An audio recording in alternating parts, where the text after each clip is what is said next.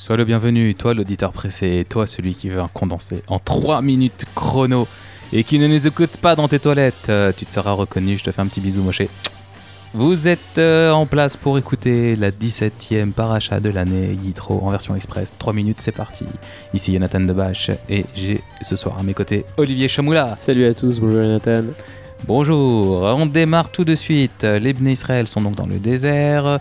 Yitro, le beau-père de Moshe, va à la rencontre de son, gendre en ramenant avec lui la femme de Moshe et les enfants de Moshe euh, qui étaient restés à Midian pendant euh, les, les, dix plaies de manière à, être protégés et à ne pas, euh, être en danger en Égypte. Là-bas, il aide Moshe à mettre en place une hiérarchie, un système judiciaire avec des juges de proximité, des juges d'instance, des juges de grande instance, même si c'est pas comme ça qu'on les appelle, qui vont gérer euh, des cas de plus en plus importants et qui vont référer à Moshe des cas euh, uniquement quand ils, ne sont pas capables de rendre un jugement de manière à, à ce que ça aille plus vite et à ce que Moshe puisse euh, passer son temps à faire autre chose que résoudre des querelles entre les hommes. Tout à fait. Hachem convoque Moshe, il lui parle d'une alliance qu'il veut sceller avec les béné Israël.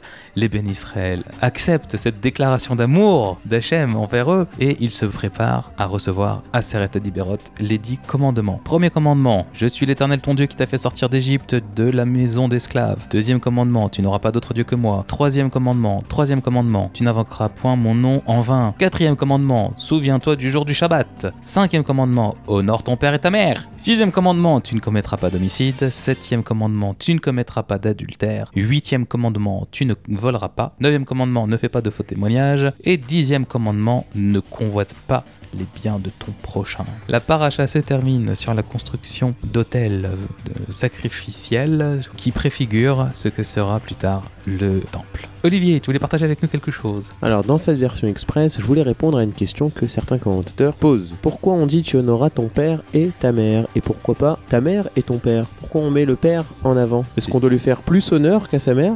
Alors, euh, les commentateurs répondent, donnent une, réponse parmi euh, tant d'autres c'est que euh, la mère, on n'a pas de doute que c'est notre maman, on est sorti de son ventre, donc naturellement, qu'on doit l'honorer, c'est un de nos parents à coup sûr si je puis dire. Tandis que son père, bon ben, c'est juste une relation de confiance. Donc la Torah nous dit non, au contraire, tu devras honorer ton père avant ta mère pour lui montrer que tu éprouves de, le- de- que tu as une totale confiance euh, et un total respect euh, et une totale gratitude de ce qu'il nous apporte en tant que père.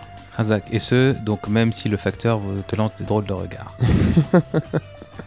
Exactement. Eh bien, bah, c'est tout pour cette semaine. On espère que ça vous a plu et on vous donne rendez-vous la semaine prochaine. Shabbat shalom. Mishpatim Et oui.